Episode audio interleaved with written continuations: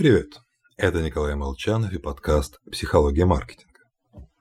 Однажды Ананда, а это, между прочим, личный помощник и один из учеников Будды подарили 500 комплектов одежд.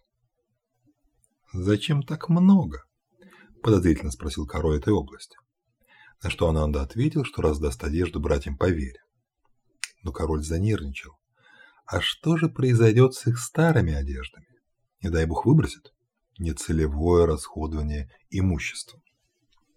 Ананда успокоил короля, сообщив, что из старых одежд сделают покрывало. Из старых покрывал постельное белье, из белья коврики, старых ковриков полотенца для ног, но уж из полотенец тряпки. Так что те, у кого, как и у меня, в футболке проходит следующий жизненный цикл для парадного выхода, на работу, домашняя, дачная тряпка, могут гордиться не до ужаса экономная, а верны традиции, которая уже около двух с половиной тысяч лет.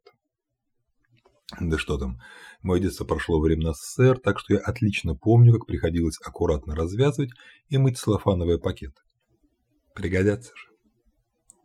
Однако, пойду, можно сказать, против самого Будды. Мы, люди, существа эмоционально привязчивые, порой излишне хранить горы постепенно накапливающегося хла, хла, храма, хлама. При из поездок вещи, напоминающие о прошлом, не самая лучшая идея. Любимые знакомые, что вещи, что люди обеспечивают нам необходимую эмоциональную поддержку. Поэтому сокровища прошлого нужны. Только в весьма ограниченном количестве. Когда их становится слишком много, они начинают якорем текнуть нас назад. Всего вам хорошего. И не обрастайте хламом.